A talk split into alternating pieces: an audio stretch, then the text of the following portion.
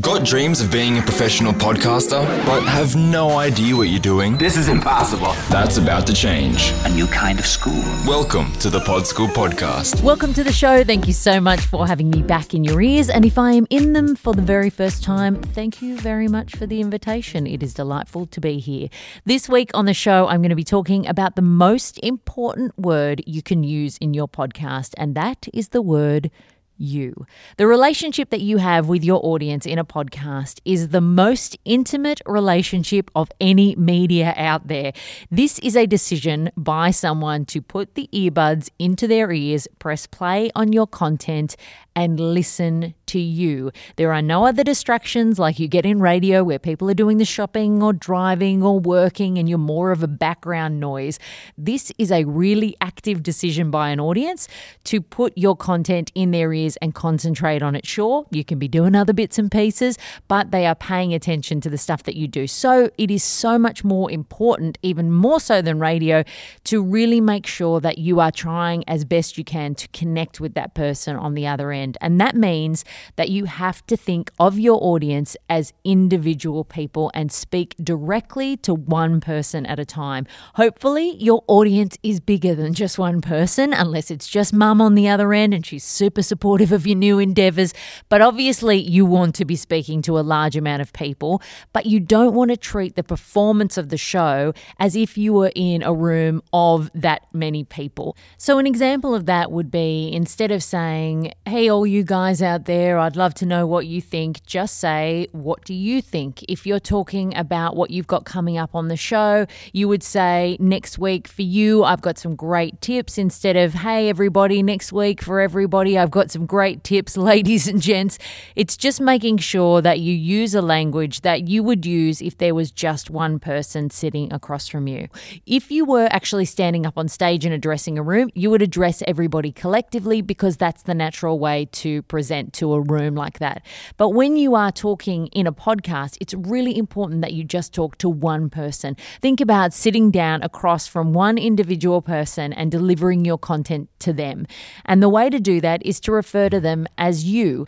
This is really important to develop those relationships with listeners where people will become an ambassador for your show. It's the easiest way to make people on the other end feel like you are in a relationship of sorts with them. And that's the kind of stuff that makes people go from just an audience to real fans if they feel like they're sitting in a room with you and you're talking directly to them. Of course, as with any rule, there is always an exception, and that is if you want to have a show language or a label for your listeners so that you refer to them as a collective community.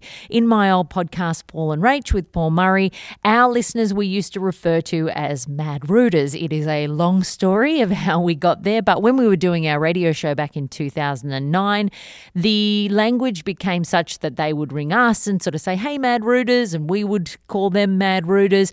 But when we actually got into the meat and potatoes of the show, if we ever referred to the listener, it was always you. We want you to give us a call. What do you think? Those kind of things. But the idea of having sort of an umbrella term for the people who listen to your show can be a really nice way for people to feel like they're part of a gang.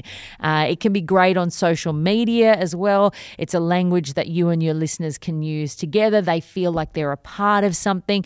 So that's kind of the exception to that sort of language. I wouldn't refer to them all the time through your show as that. Of course, it's completely up to you, but best practice is really to talk one on one to your listener so that they feel like they're in a relationship with you.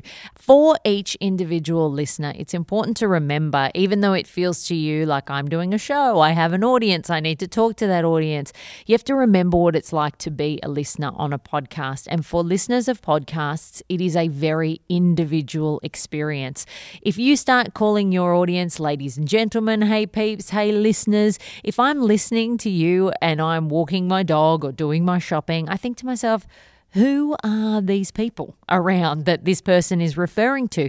For me, on the other end, nobody else knows what I'm listening to. They're not with me in this experience. So it's really important to think about that when you're presenting your show because the individual that you're talking to will be listening by themselves. And if you connect individually with every single member of that audience, then en masse they will feel like they are um, engaged and connected to your show. And that's so important if you want people to keep keep on coming back and to feel like you are a friend because that is the ultimate goal in a podcast to make it feel like you are sitting down with this person and that they're speaking directly to you. So that's it. Make sure that you is a big part of your show language. Think about one person in your mind when you're podcasting rather than a big group of people, and you will connect with your listeners individually one by one. And that's it for this week. Make sure you head to Pod School Podcast. I've got heaps of resources there there. There's a blog with plenty of articles about podcasting that'll give you heaps of information. I've also got my free guide